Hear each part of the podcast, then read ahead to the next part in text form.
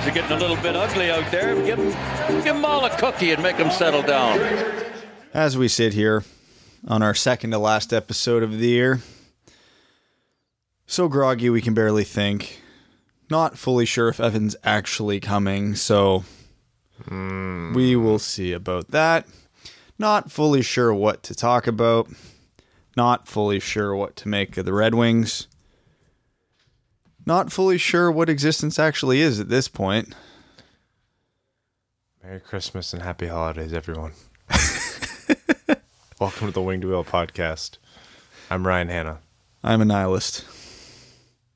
Evans, maybe real.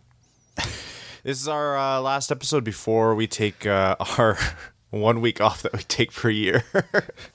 we should probably take more breaks.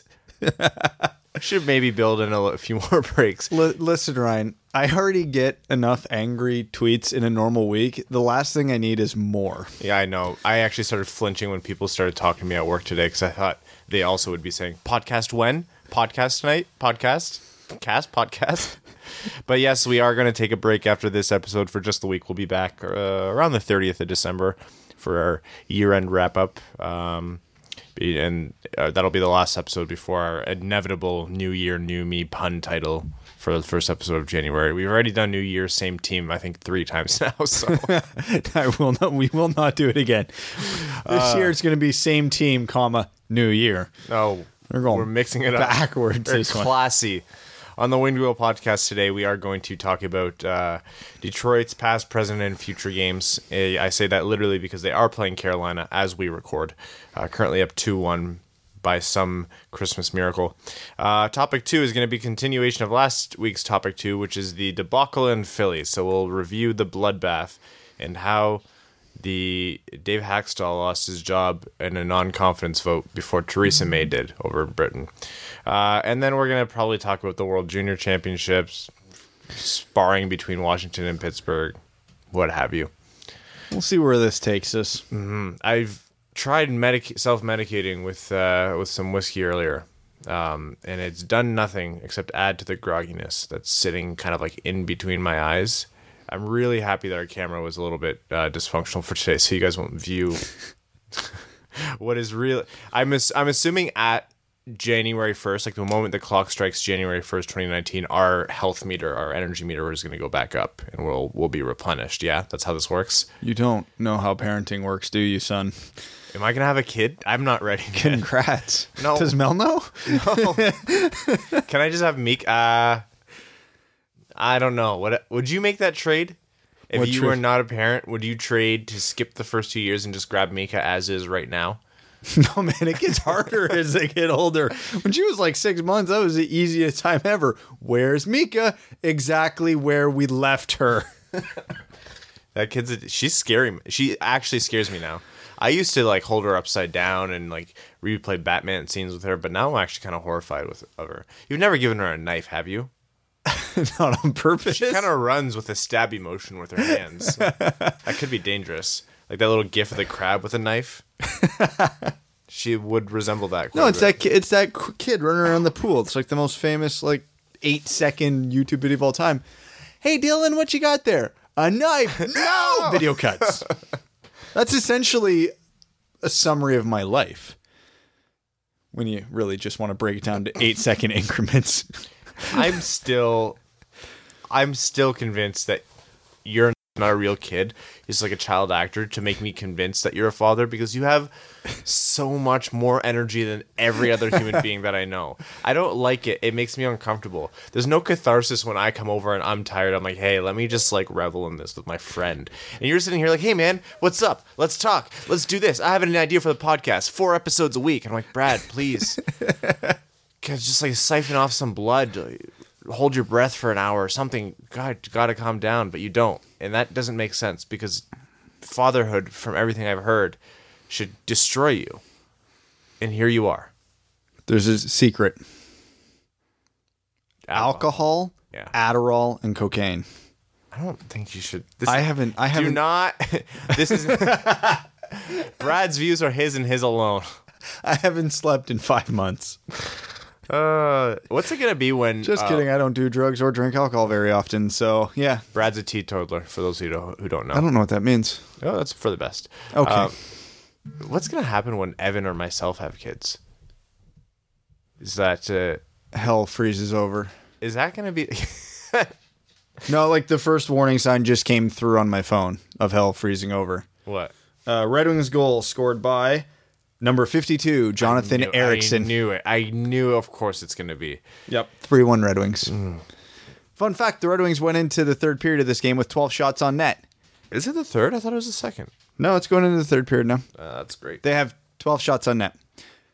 In the Philly game going into the third period, they had 13 shots on net. Going into the third period of the Islanders game, they had 11 shots on net. I'm pretty sure this team doesn't care anymore. Because the Islanders, the Flyers, and the Hurricanes are not good hockey teams. No. They're not, not only are they not good hockey teams, in two of the three teams' instances, their weakness is defending. And the Red Wings are barely managing it, and not even in all instances hitting 20 shots a game. Yet, through some unreal goaltending from Jonathan Bernier in this stretch, and some absolutely stupid puck luck, the Red Wings got to overtime against the Islanders, barely lost to the Flyers, and from the looks of it, are going to beat the Hurricanes tonight. I they they are doing just the bare ass minimum to not be tanking for a top five pick, but in reality are not even close to competing for a playoff spot. They are in the limbo that we all feared they would end up in. And the worst part is they are the most boring team in the NHL to watch.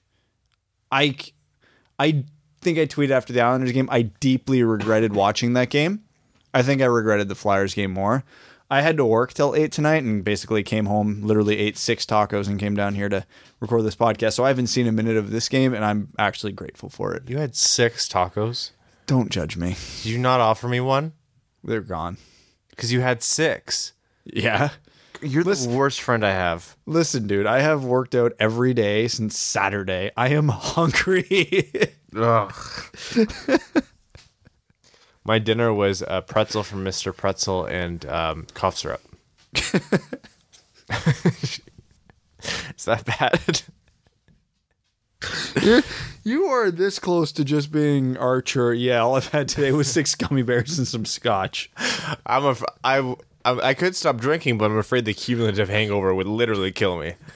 I think I'm behind on Archer. I need to catch up on that show. Yeah, there's a new season I haven't seen yet, and it's not on Netflix yet, and I don't know why because that season ended in like April. Oh, seriously? Yeah, That's annoying.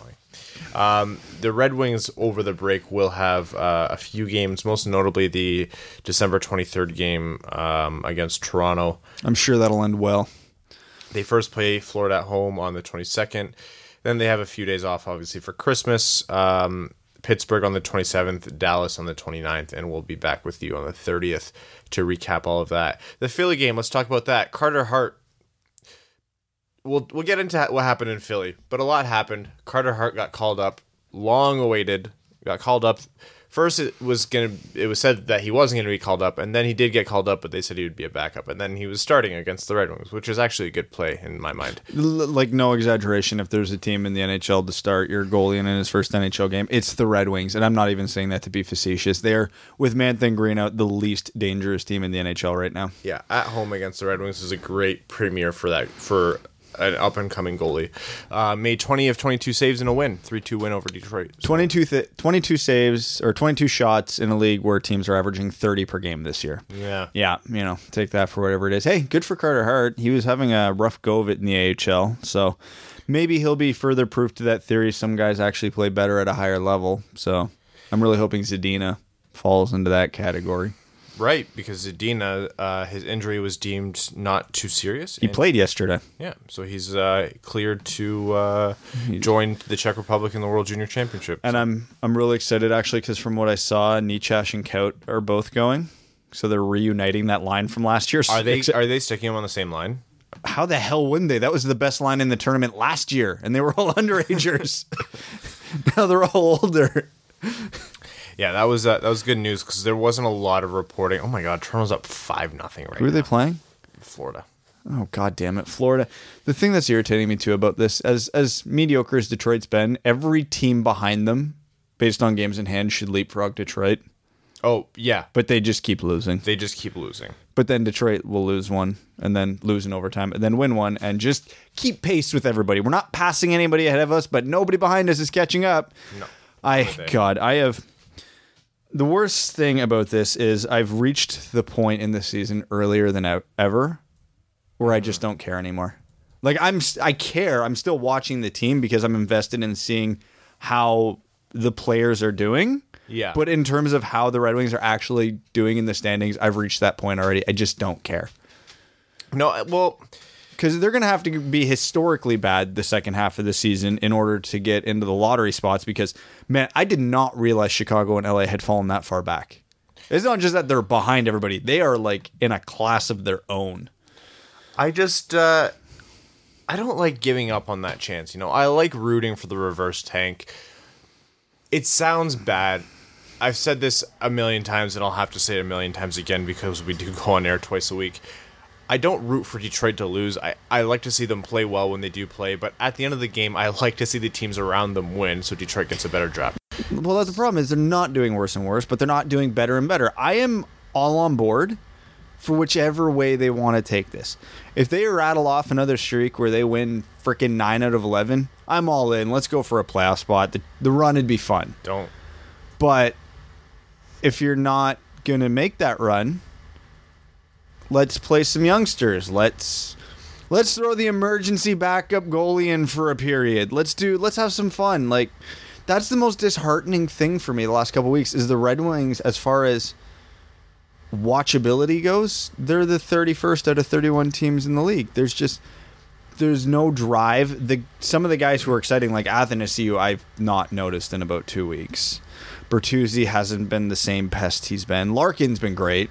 Nothing bad to say about Larkin. Cholowski's still been great, but by and large, without Mantha, without Green, Athanasiu in one of his inconsistent stretches, Bertuzzi not being the agi- agitator he normally is, this team's just boring. Did Bertuzzi get scared into submission? He might have. I hope not, but he might have. But uh, like I said, like I can't be the only one who thinks this because like I always joke around that my Twitter timeline is the darkest timeline. I man, it is not just me anymore. Every Red Wings fan that I encounter on Twitter just seems dejected. Even the happiest, happiest, bubbliest accounts I follow, they just they're with me. They're I've either the Red Wings have brought them down to my level or I've brought them down to my level, and I feel bad either way. I don't. We didn't do anything. We did not do anything. I like to think we set the bar exactly where it should be at the beginning of the season. We've been very clear about expectations. Doesn't make us any happier, but we could have made it a little bit more acceptable, amenable. the only thing that pisses me off is I think I, I kind of bought in during a bit of that streak there. Like we didn't I fully buy in, but I bought in more than I should have, and I'm like. I was, told you I was to. stupid. I didn't like buy in, buy in. I didn't think they were going to make the playoffs. I'm like, hey guys, this team might actually be like, this the core of this team might actually be pretty good. I'm I'm wrong. It's not good enough. Not even close. No, not even remotely close. No, not even. Larkin is the only key piece on this team, and Cholowski at this point. Uh, understanding that Howard's probably not coming back. But that, that being said, oh, why we didn't even when we were we're gonna we- get yeah, into the Howard thing. But yeah, yeah, yeah, yeah, yeah. you know what? Okay, one very good development this week. Okay, because actually before the episode, I was really struggling to think of what my positive was going to be this episode. You just reminded me. We absolutely can trade Howard because you know what's happened this week? Jonathan Bernier has been playing out of his goddamned mind. Ownership, uh, GM has no reason to not trade Howard now because you have your fallback. Bernier has been great. You want to know why he can't trade Howard? Because Howard's hurt like he always is. I Apparent- don't want to say. I don't want to say. Nay, I do want to say. I was right. I've been yelling about this. Are you about to start a timer? No, no, no, no. I'm actually checking something. I've been Howard. yelling about this. Trade your key assets as soon as possible. If you are Ken Holland, and you have a high level asset that's playing above average for relative to what he usually does. He's playing at a level that's unreal for what he usually does. His value literally can't go higher. Why wait until the 11th hour? Why wait? Why wait? Why wait? Especially considering the context, being that Jimmy Howard is made of glass. He gets hurt every year. He gets hurt every year pretty much at the same time. This time of year, he gets hurt. It wasn't even anything spectacular. He hurt his back in warm ups. That is someone made of glass. Why? Craig Custance did a piece on The Athletic uh, talking about GM's trading tendencies, how often they trade, when they trade, what they trade for, that kind of thing. Ken Holland almost always makes his trades at the deadline. I do not understand what the rationale is. If you look over the past two seasons, there's an argument that could to be made that Ken Holland missed the boat on potential first round two potential first round picks. I understand that's like the farthest like the the most significant case hypothetically possible, but between not trading Mike Green up until he literally broke his neck a, what a week before the deadline and not trading Jimmy Howard when he was playing the best hockey of his like the last four seasons. I don't understand this method of asset management. What there's no rule saying. My throat hurts. Counterpoint. Who's giving up a premium for Jimmy Howard right now? Philly just started their Carter Hart experiment, so they're going to let that ride for a little bit. St. Louis didn't rebound, and every other contending team's goalie is healthy right now. Is there the counter argument to your very valid counter argument? And I'm glad you said that because there needed to be a, a offset to what I just yelled. And I do think Brad is right. Um, counter argument to that, understanding that we could never know what's happening behind the scenes, shouldn't he have just traded him for the first reasonable offer? What if the first reasonable offer was a third round pick? I, at that point, if, if my only reasonable offer is something like a third round pick, a fourth round pick, and a half ass prospect, yeah, I think I'd rather hold my cards and pray. Like, you never pray for injuries, but like, you just sit there and February 21st, Pekka Rinne season ending knee injury, or, you know, Calgary sitting on top of the conference right now, Rittich and Smith just both going to the toilet bowl. Like at that point, then you're looking at reasonable expectations for a first round pick. Right now, there isn't really an ah. option. Athanasiu just got checked into the bench off the puck. Uh, that about sums up his last couple weeks. You're not wrong. If the third round, I do think trading. If if it came down to Ken Holland got a third round pick for Jimmy Howard at the deadline, I'd be like, fine. At the deadline, I would accept that. But right, right, now, yeah. if that was a second, I would say I would almost pull the trigger. Trigger. Third, I think you're right in that. Yeah, it, it would be the right move to hold out. It's just frustrating. It's just frustrating watching this happen two years in a row now. Because you just know that when Jimmy Howard comes, because every time Jimmy Howard comes back from injury, he does not play well. He does not regain the form he had before injury. He's very much uh, a goalie in his own head in that right. He needs to be in rhythm. So I don't On the plus side, it sounds like he's already pretty much better. really. Yeah, and they said there was an off chance he was going to back up tonight. I don't actually know if he did or didn't back up. I'm going to look. I heard up. he was out for weeks. No, uh, everything I was reading this morning was positive. Are you saying I just yelled and clapped into the mic for almost no reason? Yeah, probably. Then again, I've barely been online today, so I actually don't have full. Oh, piss off, NHL. I'm not buying anything from your stupid website. Stop asking. oh, hey, Tyler Bertuzzi got an assist. I'm sorry for shitting on you earlier. Um, Yeah, Howard's backing up tonight. well, I feel stupid. Well, I feel phenomenally stupid. Better judgment would dictate that we go back and trim the episode and restart from that point. But it's Christmas, and you guys just are privy to a whole rant. Although my Part point- of your part of your rant still stands. It still stands. No one wants an injury tainted goalie. They have to see that he can come back to form after this, regardless. and I- it's not like the rest of the NHL isn't fully aware of Jimmy Howard's injury history. no, yeah, that's well documented. Um, Who's a new GM in the NHL that might not know? hey. Chuck, Chuck Fletcher. Chucky Fletcher. Does anyone keep uh, advanced stats on injuries? Because Chaka might actually not know. I heard he doesn't look at the games; he just reads numbers. Well, that's isn't that like all the analytics crowd does now? He just gets spreadsheet. He looks at spreadsheets. That's it. um, you see the book that I got for my uh, Secret Santa? No. It's uh, Rob Vollman's um, "The Ultimate Guide to Hockey Analytics, Advanced Analytics." Oh, cool. Yeah, yeah, it's got a lot of good stuff. Um, I'll draw some pictures in it, so when I'm done with it, you can read it as well after. Colored? Hmm. Evan might have to help me out there. Eh, if, Although- it's not, if it's not colored, don't bother. I don't think Evan could color the lines if he tried.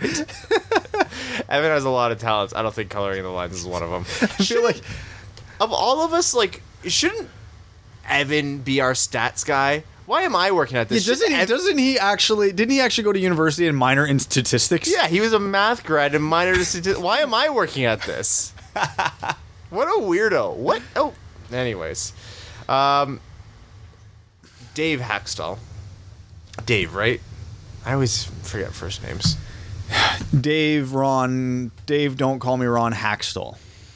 Dave Hakstol. So when we last spoke, um, it was pretty much in the middle of the Hakstol being fired, Quenneville being hired news story breaking, which obviously turned out to be mostly false at the time and then still partly false in the end.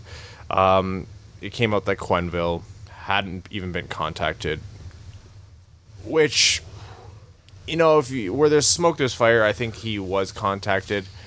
Yeah, because any team with a coaching vacancy, that's that's he's going to be number one on their speed dial until they hire someone. Yeah. Um, he said he hasn't be- been contacted, and then it came out that Hakstol hadn't even been fired, and it went like another day or two. I think another day. Well, Friedman actually put out uh, in his 31 Thoughts article today the uh, kind of backstory on what actually happened. So Yeah. they were on a flight back from a West Coast road trip. They hadn't done anything yet. Like I think they had the intent that they were going to fire Hakstol. I think they knew that at that point. But then an article went up uh, that evening as they were coming back, and they're like, "Well, crap, we can't have a lame duck coach here and have that hanging over him when he's supposed to coach a game in two days. So they just went ahead and did it the next morning. Um, because Hextall ran a very tight ship. There were no leaks there. Now that there's a new voice there, he hasn't had a chance to shore up the talkers yet. So that got out. Um, nobody knows where the Quenneville rumor came from. I mean, I assume Philly has contacted him because if they haven't, Chuck Fletcher is the worst GM in the history of the NHL. So yeah, it, it kind of the plan, I guess, was to let him go, but they had to rush it all because of that article that came out. Apparently, after it came out and the organization denied, denied, denied, Hakstol. They said no, Hakstol's our guy. Obviously, that was with a for now. Hakstol called a vote of confidence. He had a meeting with GM and, and anyone else up there and said he called a vote of confidence. Said, "Assure me that I'm your coach," and they went. Yeah, we can't do that, so we're gonna have to just. Uh, Oof. yeah, yeah. It's like a, say Hey, you good. want to be with me forever. Eh, to be fair, if that's true, good on them for not like being yeah, yeah, yeah, you're a guy, and then firing him a week later. It's no, no, no. Okay, fine. I would. I don't think this is a case of just a reporter just reporting something errantly, like no, it was because that's a reputable beat writer who, who who broke that, and I actually feel bad for him as well. he. There probably was a source inside the Flyers organization that let him know, hey, this is the plan. Yeah, Doesn't mean maybe some something got crossed in the signals from this is what has happened versus this is the plan. Mm-hmm. So he hears, hey, we're planning to let Hakstol go and contact Quenneville. Something in the communication ends up being, hey, we fired Hakstol and we're going and we've contacted Quenneville. So yeah, I don't, I don't know. That's just that's one of those crappy situations for a beat reporter because like he gets info like that, he can't not report it. no, That, it's his job to be able to crack those stories and report that stuff. But if you have a bad, what he has to do now is burn that source's phone number. oh yeah, Oh yeah, he's not contacting that person ever again. no. Um, it- it seems like so, a lot of things just didn't go right for some people, but still for for Fletcher, this is pretty much his first first storyline as a GM. Not great, not great. It they all- needed that Carter Hart win, you know. Well, it, that was going to lead me into the next point. Was there's a lot of there's so much going on in Philly right now because part of the the rumor floating around why Hextall was let go was again ownership and everybody above him wanted to speed this whole ship up, and apparently one of the big argument points was Hextall wanted to keep Hart in the AHL for this year, and everybody above him was like, no, no, no, bring him up. Now I'm still torn on where I would fall if I was Phillies management because a Hart wasn't having the greatest year in the AHL, but you knew the potential was there. Not all that dissimilar to what's happening with Zadina in Grand Rapids this year, although Zadina's probably been more successful in the AHL relative to what Hart was. So there was the chance that once Hextall was gone, they were going to call Carter Hart up no matter what. But like you said, that was a hell of a distraction.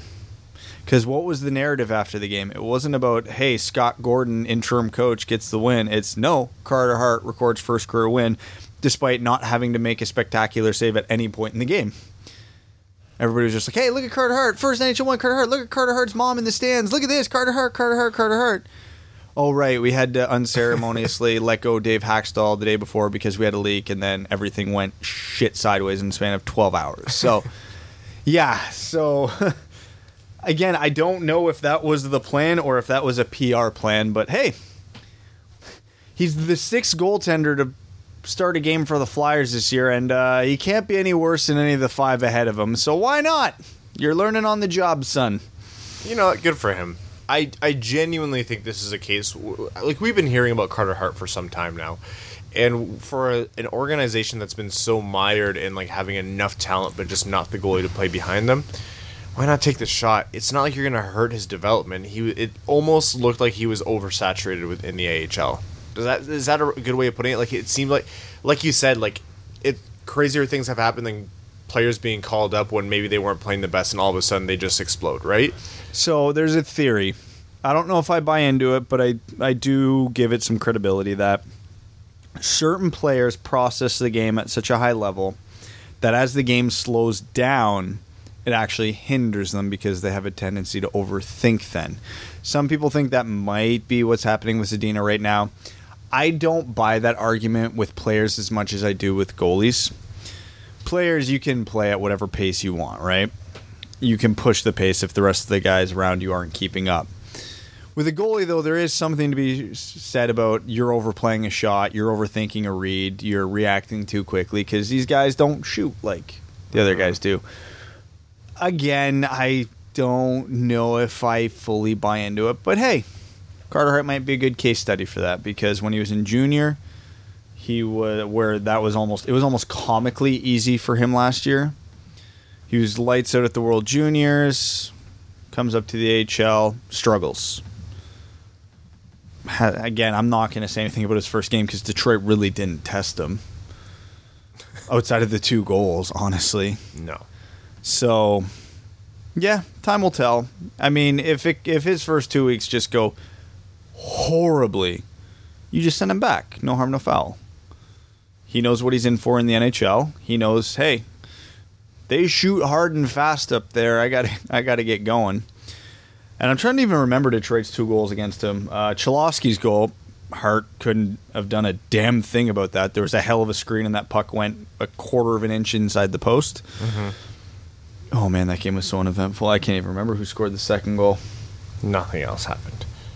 Uh, The Red Wings scored another goal, and I don't even remember it. Yeah, well. The And that never happens. you can't make me laugh today, Brad. I'm gonna just cough into the mic, and it's not gonna be fun for anyone's ears. Um, moving on from that, Hacks or it's Gordon. What's his name? Gordon is the temporary coach. Scott Gordon. Scott Gordon is in. They'll take a good long look at Quenneville, and by that I mean they're going to text him every day asking when he's ready.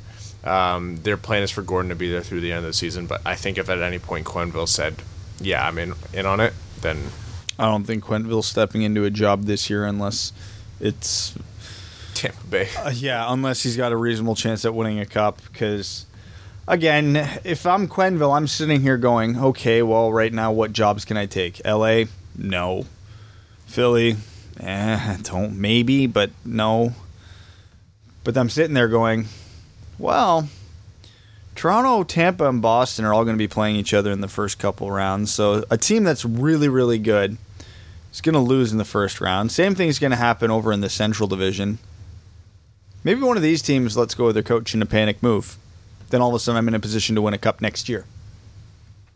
Or, Look, hey, look for I've- the newest uh, Pittsburgh. yeah, so you never know. And if I'm Quenneville, that's what I'm weighing on. Or hey, as John Tavares taught us this summer, sometimes people wax poetic and you can go home again.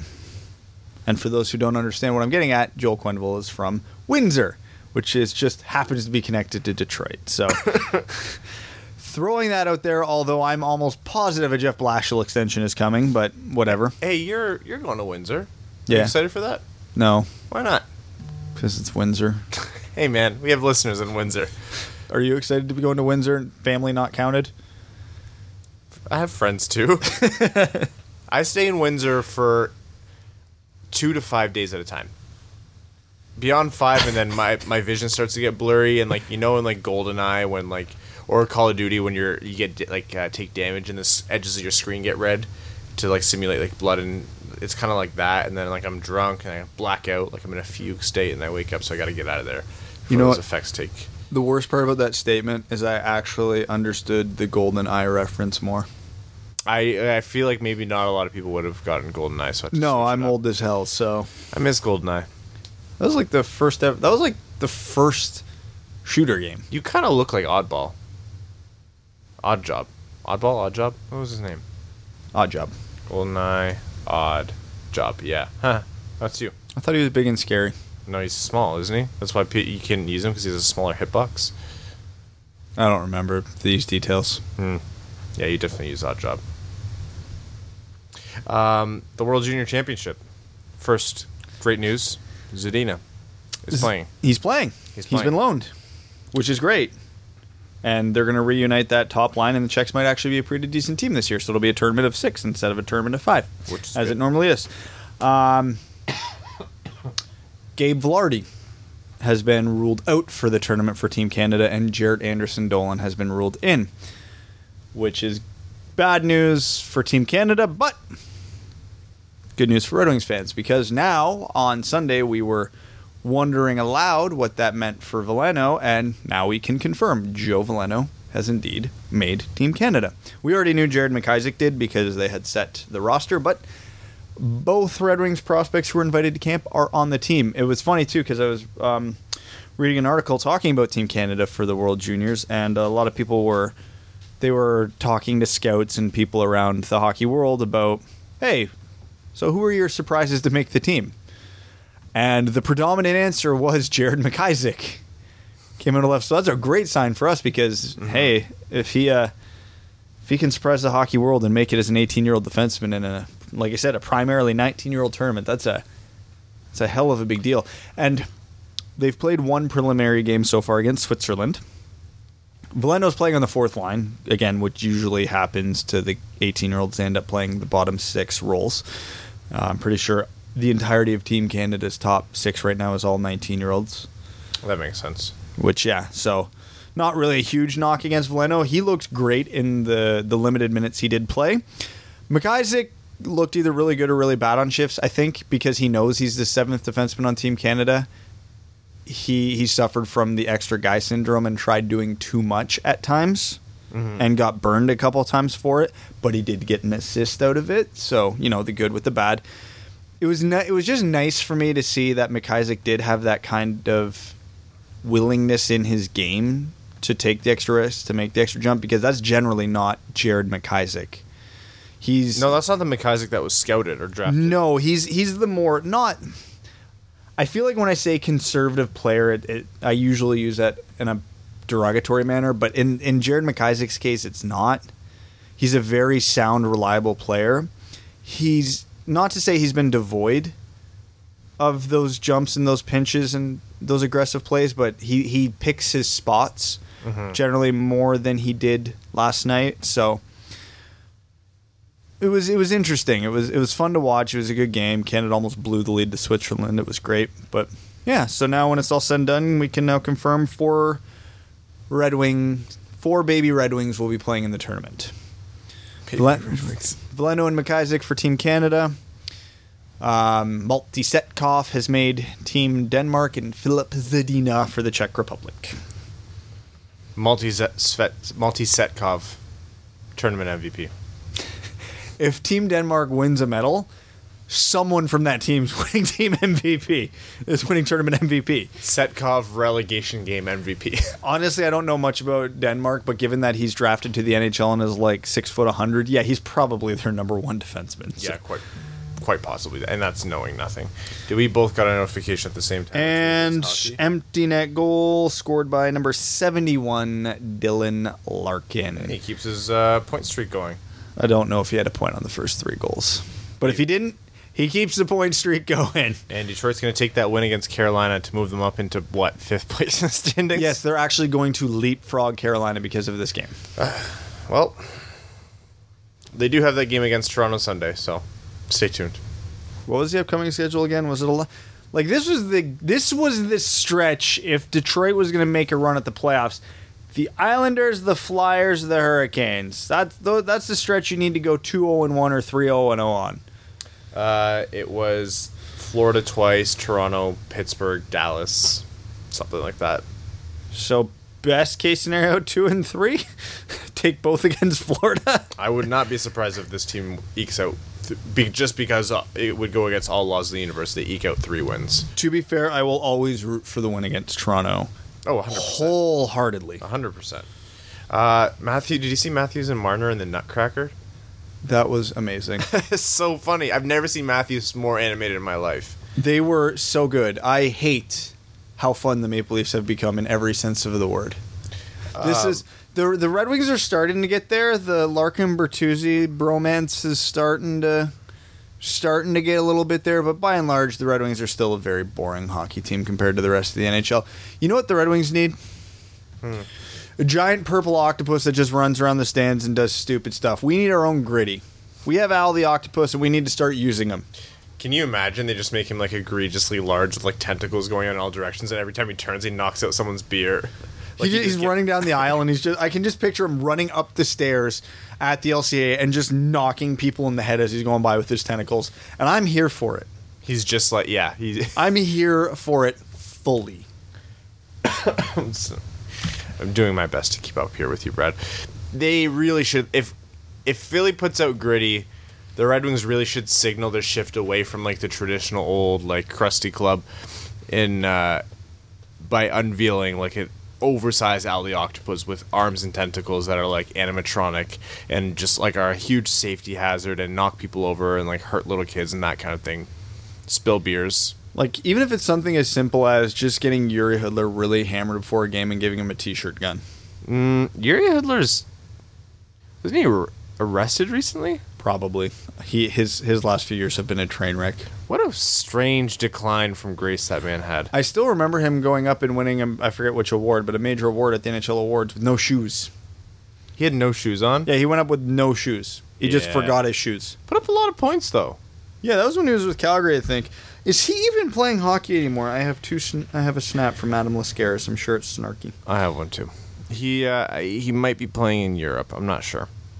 Um, I would. I would just went to. I spelled Yuri Hoodler wrong, and I pulled up Yuri Later, and I remembered he might be going to jail soon. yeah, Yuri. Oh, and we got to talk about the Berglund thing because that situation's weird. Yuri Lateras has been indicted and has been arrested or has has a warrant out for I his don't arrest know. I think he's got a court hearing coming up. uh, as part of a cocaine smuggling ring in F- uh, Finland. No, He's- Yuri Hoodler just retired, man. He hasn't played since 2017. Look at that. Yeah, strange. Uh, Patrick Berglund um, had $13 million left on his contract over four years. Uh, was getting low minutes, third, fourth line, I think he was even a healthy scratch a couple times. and uh, stopped reporting. And uh, agreed Had to his- mutually terminate his contract. So first thing I need to say, because I had a few tweets that were asking me this as soon as they found out that Berglund's contract has been terminated. Why aren't the Red Wings doing this with Abdelkader and Darren Helm and whoever else? It's not the same. because the player has to agree to it. Yep. And, And he, none of them breached contract. Justin Abdelkader might not get a next contract, so he is definitely not giving up this contract. Well, I guess they they I would argue that they did breach their contract by not playing any appreciable hockey, but that's just me. You know, Sorry, it was there. It was low hanging fruit. I had to go for it. Semantics. So apparently here, this Did you say is semantics? semantics. Cement. Okay, I was just making sure. Semantics. not- Semantics. Is that like semantics, but with sumo wrestlers? Yes, or when your aunt Susan is just like nagging you. Do you have an aunt Susan? No. If you have an aunt Susan and she's nagging you over the small details, What just if say it's- semantics? What if it's like a Finnish Sorry. phrase, the suomi phrase? That's that's the best connection we had to a god awful joke to start. Thank you for kind of salvaging that. All right. Anyways, so apparently, what th- I didn't know this was a thing in the contract. I always just assumed that when you had a contract or a stipulation in your contract where you have like a 10 team no trade list, you just submitted it whenever the team asked. Apparently, that's not true, or that's not always the case. Because in Patrick Berglund's case, he had to submit his no trade list with St. Louis by a certain date. I want to say it was mm-hmm. June 30th or July 1st, whatever it was. He didn't submit it. He gets traded to Buffalo. From the sounds of it, Buffalo would have been on that no trade list had he remembered or his agent remembered to submit it. He gets to Buffalo. Buffalo gets good. Berglund's not good. Doesn't play, doesn't get any ice time. There's been rumors about some other off ice stuff, but hey, those haven't been confirmed. I'm not going to talk about them. But yeah, so he's not been reporting, takes a leave from the team, whatever you want to call it. He hates it there so much he's willing to get rid of $12 million, and apparently the NHLPA might not even fight this. They fought when um, who was it? Jake Dotchin had his contract terminated f- by Tampa because he showed up to camp massively out of shape. That was a nine hundred thousand dollar contract or something like that, and the NHLPA filed a grievance, even though Dotchin had another contract from another team like a week later. Apparently, Berglund is completely okay with his contract being terminated. From the sounds of it, again, it's rumors we don't know, but he is just willing to walk away from twelve million dollars. That is insane. He is a crazy person. in uh, twelve million dollars in security over the next four years. What's the worst case scenario? Like, because this doesn't benefit Buffalo either. Like, I get they free up the cap space and all that. Because one would think Berglund could have at least spent some time just been like, trade me, and then rode that out for a month to see if anybody tr- traded for him like a conditional seventh round pick. I know Buffalo wouldn't be willing to retain salary, but hey, Berglund was all right in St. Louis. I, I think he's got a very bad contract, but you never know. There's always somebody. But it just went straight to termination. So now he's free to go back to Europe, sign with another NHL team. Although based on this scenario, I I don't know. I don't see. I don't see a team willing to league sign. minimum, sure, one year, give him a shot. But that being said, if you're Patrick Ber- Berglund and you just walked away from twelve million dollars, I don't think you're going to settle for a one year league minimum contract at this Why point. you walk away from that money? I He has don't. seventy nine points since twenty fifteen. Like he's not a great player. No, I think he was making fair money. Uh, I think it was it was a bit rich. Yeah, like I fair money if you're him. Like I, you, how yeah, are you yeah, gonna yeah. That about contract was very much in his favor. It's So, bizarre. it's it's- bizarre. Man, it's just further proof. Hey, NHL players are people too, and happiness matters. If he hates it there, he hates it there. Which the the dichotomy of what's going on in Buffalo is great right now because everybody in in the Buffalo organization is happy as they've been in years and years and years, and there's pretty substantial reports coming out now that the Sabres are really happy with Jeff Skinner, and Jeff Skinner is really happy with Buffalo, so they're going to be talking extension as soon as they can in January. Who knew that Jeff Skinner would end up being a good player? Weird, right? Yeah, it's just like bizarre. in all the seasons he's not been injured, scoring 30 goals. Like weird, right? Yeah, but I mean, at least they got Cliff Pu out of it. Oh, don't forget about the third round pick, man. Cliff Pu. Who's a who's a fine prospect. He will probably contribute to Carolina's bottom six at some point. He's he's a guy who's more likely to make the NHL than not. If he ever scores more than 15 goals in the NHL in a season, I'll be surprised. Jeff Skinner's a perennial 30 goal scorer. Jeff Skinner, Buffalo's probably going to have to give him nine million dollars a year, and I think that's probably a fair deal. The only issue is his concussion history. Yeah. But hey, the Pegulas, I'm a Bills fan. I know the Pegulas will burn money if it's in the benefit of the team. Like the Bills are eating something like 40 million in dead cap this year. It's, they've got the highest dead cap in the NFL by a country mile. And the Bills are like, "Yep, great, let's do it. Build me a winner." So if Skinner gets hurt and they have to LTIR him, get the cap space back, but He's only thirty. He's only twenty six. You got him on a five to six year deal for nine million. I'd do, happily do that. Jeff Skinner is 100% going to be going for an 8-year contract because of said injury issues. Yeah, of course. there might not be a next contract, so he's going to cash out on this one. If that means he has to take eight to get eight years, sure. And if he's willing to come under nine, oh, if I'm Buffalo, I'll give him whatever term he wants. Yeah, absolutely. Because again, I don't love the idea of paying a 34 year old $8 million. But 34 is not 38. He's still going to be a capable NHL player at that point, with probably some significant inflation in the cap between now and then.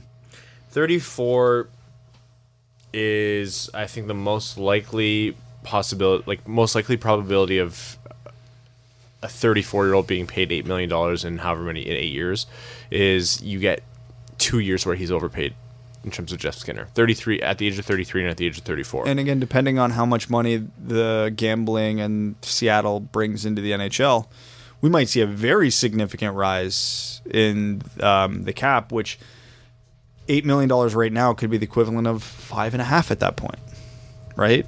uh I would be surprised if it's that drastic if it's that drastic, yes, but still. it could be the equivalent of 7 Well, if you look at it this year, I know the the contract's a bit.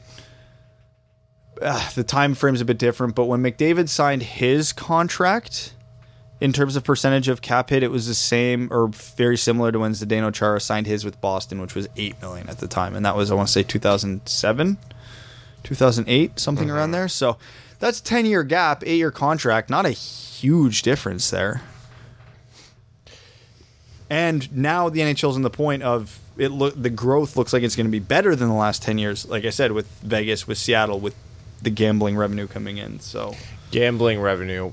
There might be a, a we're projecting towards a recession in 2020 at this point. So the NHL's getting bigger at a good point because there might not be as much spending spending power in their fan base in the future. The gambling revenue, the new teams. 2020, well, there's going to be no spending power when there's no league.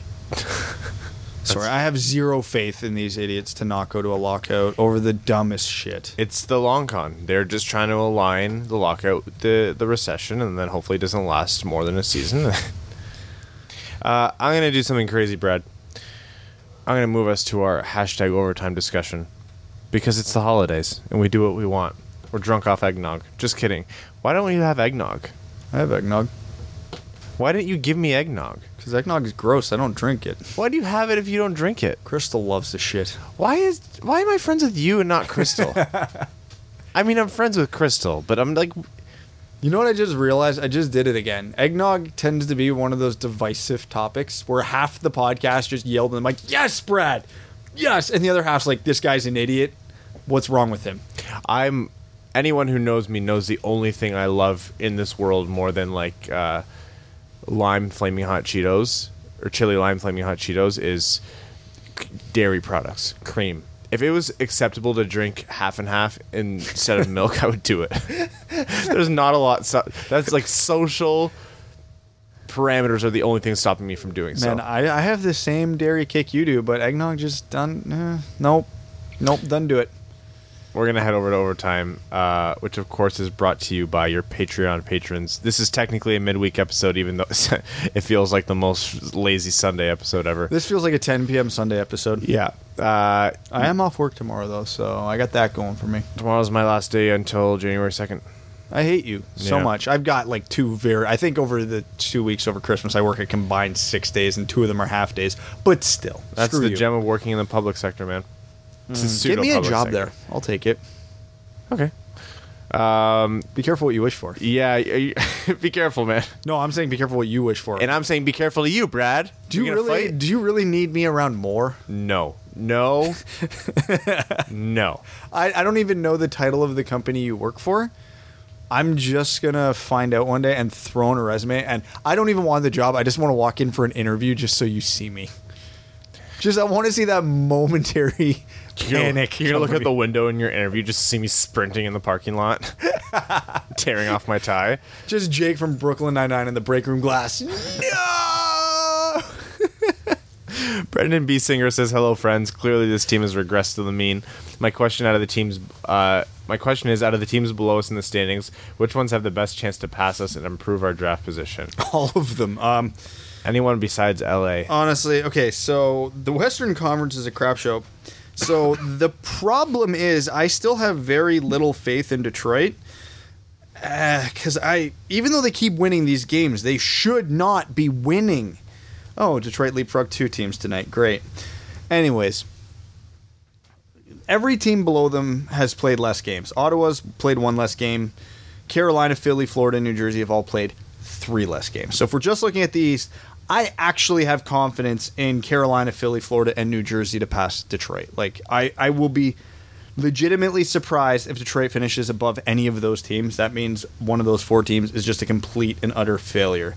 Ottawa, I fully expect to hold true with us. In the West, um, like I said, LA and Chicago are so far behind right now. I don't see them catching up to Detroit, as sad as that is. I want to say Arizona's going to turn it around, but I don't. I do think St. Louis will at least get it together enough to get past Detroit. That being said, currently Vancouver is ahead of Detroit, and I don't have any faith in Vancouver to stay ahead of Detroit. So take that how you will. So based on what I would guess has happened, yeah, we're looking at fifth or sixth last for Detroit this year. Also, what's your favorite cereal? My favorite is Frosted Flakes. Cheers. My favorite of all time is uh, Fruity Pebbles, and I can't. I'll never forget the day OSBP sent them to me, Was it OSBP? I thought it was someone else. or was it Loop did? One of the I think two. it was Loop did. Loop Um, did. I'm sorry. Yeah, OSBP wouldn't do something that nice for us. He always does nice things. He just says mean things. That's yeah, I love. that, that's actually a really good point. Um, so I can't keep cereal in my house anymore. It's too high sugar, and when I was a teenager and a kid, it's all I ate. There were legitimately days in high school, like during the summer, where I was making my own food, where breakfast, lunch, and dinner were cereal. So I have a very long list, but if I had to narrow it down to just a few, cinnamon toast crunch, tricks, the old tricks, not this new abomination. Reese peanut butter puffs. Those were my three go-tos, depending what flavor I wanted. If I wanted chocolate, cinnamon, or fruity. Uh, David Nikes Neeks the third says, uh, "Hey guys, I hope you're doing well. It was at the Rasmussen bo- uh, bobblehead game last night, and I got an extra one. And I also went to his and Cholowski's signing and got them signed. and want to give one to you guys. Oh, that's so nice. It's amazing. That's amazing. You're the best human being ever. if you do send that to us, we do plan on having like a memorabilia wall behind us, so we can definitely put that right there. And if you live near Kitchener, I would m- more than happily replace Ryan with you. No, I like it here. You've never given me an autographed Chalosky or Rasmussen bobblehead. You've never given me an autograph Rasmussen bobblehead. Let's just okay. You are now both of us. You replaced both of us. You're stuck with Evan. You are the podcast. Good luck. the signing was one of the most awkward experiences of my life, uh, where I wasn't the one causing it. My question is, if slash when Blashill gets fired, who do you realistically think would be the target for the role? Also, you don't have to try and pronounce my last name because of the lack of vowels, but if you want to try, I'll let you know how close it is. Is it Ferk? No, no, no. It's N Y C Z. I would guess I'm going with Nietzsche. Nietzsche. Yeah, and I think Nietzsche is right. I think I'm going with Nietzsche. All right. Um, Who's replacing? obviously? Quenneville's the target. Yeah. Quenneville will be the target, no doubt. Detroit doesn't strike me as the type to think outside the box, but in this case, I could see them reaching out to Ralph Krueger, Rikard Grönborg. Um, for the credit of the podcast, please let it be Grönborg. Oh my god, that'd be amazing. Yeah, there's not a a ton of great coaches. I fear they would go after Vigneault, but I could see it. I don't. Man, call me crazy Alain if Vigneault.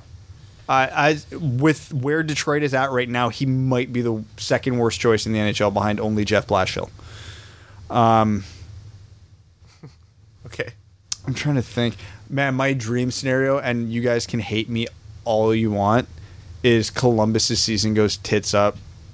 No. They fire Tortorella. No, oh, no. I love John Tortorella. He's my favorite coach in the NHL. No. I would do anything to bring him on. He's ah. effective, man. Colum- look at Columbus's roster. They objectively should never have been as good as they are. Yeah, I have Josh Anderson. They're making do with like two really good defensemen, one really good forward, and some like all right pieces. Like obviously their roster's a lot better than Detroit's, but Hey, we have a listener whose mom served Josh Anderson at a pharmacy in Oakville, I believe. So, that's something. how many degrees of This- separation? This podcast has a host who's on a hockey card with Connor McDavid. You're such a dweeb. You're such a I don't know if. I've ever mentioned that on the podcast, so I felt like I needed to get my opportunity in there. I will be so angry at you if you haven't, because then why did I listen to you say it 11 times to me before this? If not, get some value out of it and say it on the podcast. Just be happy I left the blow up version of that card at the store, else it would be prominently displayed in the background. I don't need a bigger than life version of you. You're already a bigger than life version of you. Andrew Schweeman says, "Has there been any updates concerning Howie's injury?" Yes, please refer to my uh, rant, which I soon thereafter dismantled. He seems to be on track to come back. As to how he'll play, that's to be determined. I'm still rattled that uh, emergency backup never got in the game. I know. Bernier should have definitely faked an injury there. proof that the hockey gods don't care about us. How much does this hurt his trade value? Yeah, at least a little bit. Um, also, do you think Datsyuk will be our second line center when he comes back? Oh my god, we didn't even talk about that rumor, but actually, you know what? I don't want to talk about that rumor because I don't think there's anything to it. I think everyone was overreacting to what was very clearly a tweet from Bob McKenzie that said, "People might say this, know that there's nothing to it, at least from what I've seen, and I kind of trust him." So I don't. It would be nice, maybe. It'd be fun. I actually, it almost wouldn't even work right now. But we Well, I, and I don't know how the because he retired as an Arizona Coyotes, so I don't know how retaining rights work on that. If he comes back as a UFA, if he comes back as Arizona property, I I don't know. By the way, still throwing it out there. Detroit won that trade. Marissa says the other day on Twitter, someone asked if Larkin was NHL good or just Detroit good. That is a hilarious phrase, and I'm stealing that. Man, it depends what the question is you're asking. Like, is is Dylan Larkin a good number one center? Uh, he's Detroit good. He's yeah. He's Detroit good. He's not NHL good. Is Larkin a good center? Yeah, he's NHL yeah, he's good. good. He's he's he's an NH, he's a first line center on ten to fifteen teams in this league. Right That is a that is an accurate statement. Um, which other NHLers do you think Larkin compares with right now, and which ones do you think he might compare with in the future? Would he have the potential to eventually become, say, an Eichel? No. no no no no. Probably wishful thinking on my part, but Larkin is only getting better, and he's managing to perform at his current level while he's on a line with just an applicator. Can't help but imagine how much more he'd produce if he had a Skinner on his wing instead. He'd produce more, but Eichel's Produce way more. more. Yeah. So when you when you actually look at the data of where players start to peak now, Larkin is at about the age where we he is about what we can expect out of him. We might see a at best over the next couple years a five to ten point um, uptick at best, and even that's kind of reaching. I think Lark the uptick in Larkin's production or improvements, whatever you want to call it, are going to come from the improvement in his line mates. He is he is playing with a almost literal boat anchor hanging off his back um, this season. I mean, when when I'm at the point where I miss Darren Helm being on his wing, you know it's a problem. Um, but again, we have Zadina coming. Maybe Berger in a couple years. Maybe they put Ath. Man, I saw one shift where just in the line change, Larkin and Athanasiou were on the ice together, and they broke the puck out together, and it was art. Time slowed down for Brad. Uh, Garrett TV says, "Guys, great work on the players' Brooklyn Nine Nine character segment recently. Perhaps it'll become a recurring bit. Uh, how about players as cheap as domestic beers? To start, we all know Blashill's Milwaukee's best ice because he makes tons of awkward facial expressions. Exactly what happens when you drink that beer. But what about the rest? Who is Labatt Blue, Labatt Light, Molson Canadian, Miller Lite, MGD, Michelob Ultra, Coors Light, Bud, 'Kay, hold on. Bud Light, Bud Ice." Okay, I'm gonna start. I'm gonna start with the obvious one here. Justin Abdelkader is Coors Light because he's objectively terrible, but for some reason, half the population likes it. uh, Jonathan Ericsson's Brava. Jonathan Ericsson's Brava, European sounding, uh, bad, and the only people who think it's good are people who a aren't beer drinkers slash aren't hockey fans, or b people who are drunk. and the only people who think Brava is good are people who are drunk, and the only thing people who think Jonathan Ericsson, Ericsson's good is people who are drunk. It, that's I'm proud of that one. Okay. Here's mine. Uh, Andreas Athanasiou is Corona. Smooth, tastes better than people are willing to admit, and slightly exotic. You put a little bit of lime. Dylan Larkin in with it. Dylan Larkin's Bud Light Lime. You don't put that on Dylan. Dylan Larkin's Bud Light Lime. Is he a true number one beer? Okay, hold on. No, but for, is he? Do you still? En- no, that's it's that's too low on Dylan. No, like if we're going like okay, here's the problem because it's such a divided opinion. Like, what is an objectively good mainstream beer? Because I don't know one that all my friends enjoy. Like, I want to say Larkin is MGD because that seems to be the one most people can tolerate. needs more flash. MGD's it's it's good. It's a good beer. It's j- even people who don't like beer, um, or people who don't love. Uh, mainstream beers Yeah. can tolerate MGD. whatever happened to the microfiltered uh, Molson? Molson M is that still around? I have no idea. It was actually not bad. Canadians are right. Canadians my go-to when I just need to get Canadian absolutely hammered and is- don't really care what I'm drinking. Piss water. I cannot stand it. It's man, I take it over like Bud Light or Coors or any of that crap. Yeah, actually, hold it's no, better than no, those. nope. I have my answer for Larkin. He's Coors Banquet.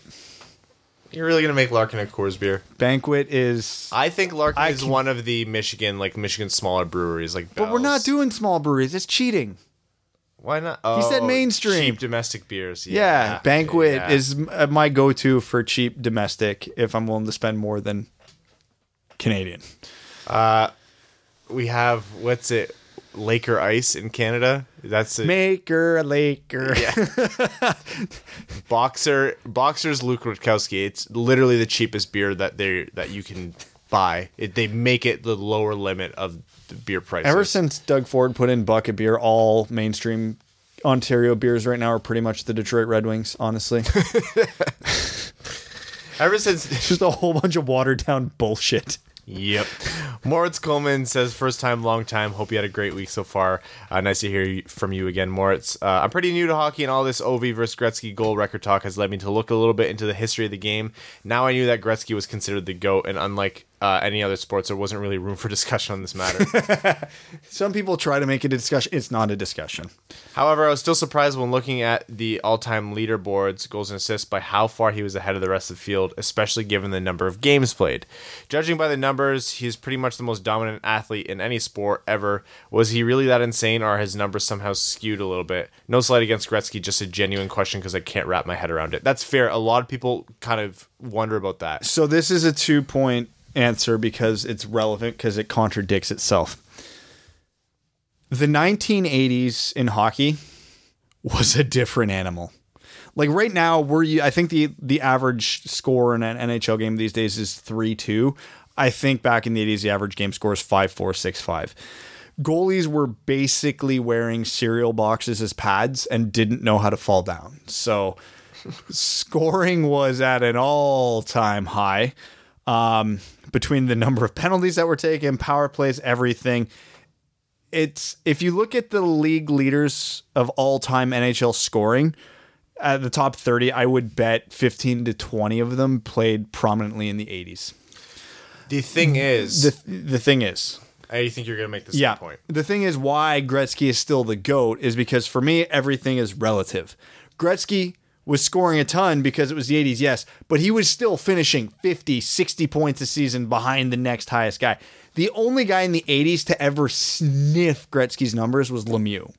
Like, guys, I think, what was it? Steve Yzerman actually had the third highest scoring season of all time where he, not by a guy not named Gretzky or Lemieux, he put up 160. Something like that. Gretzky had 215 in his season. Steve Yzerman's got one of the single greatest seasons in hockey history, and he still finished 55 points behind Gretzky's best. Like, it's insane. So, it's Gretzky just ran away from the field. The only two other players that I will legitimately hear an argument for for best ever, I still don't put them in the same category as Gretzky, but I can hear it, is Lemieux and Orr. That's it. That's the only That's it. That is it. Orr was insane, but because he was such his career was so short, you can't really compare it. And again, because of he played defense, the numbers would never be there. But hey, didn't he win scoring titles as a defenseman? And if you look at per game numbers, Lemieux wasn't far off Gretzky.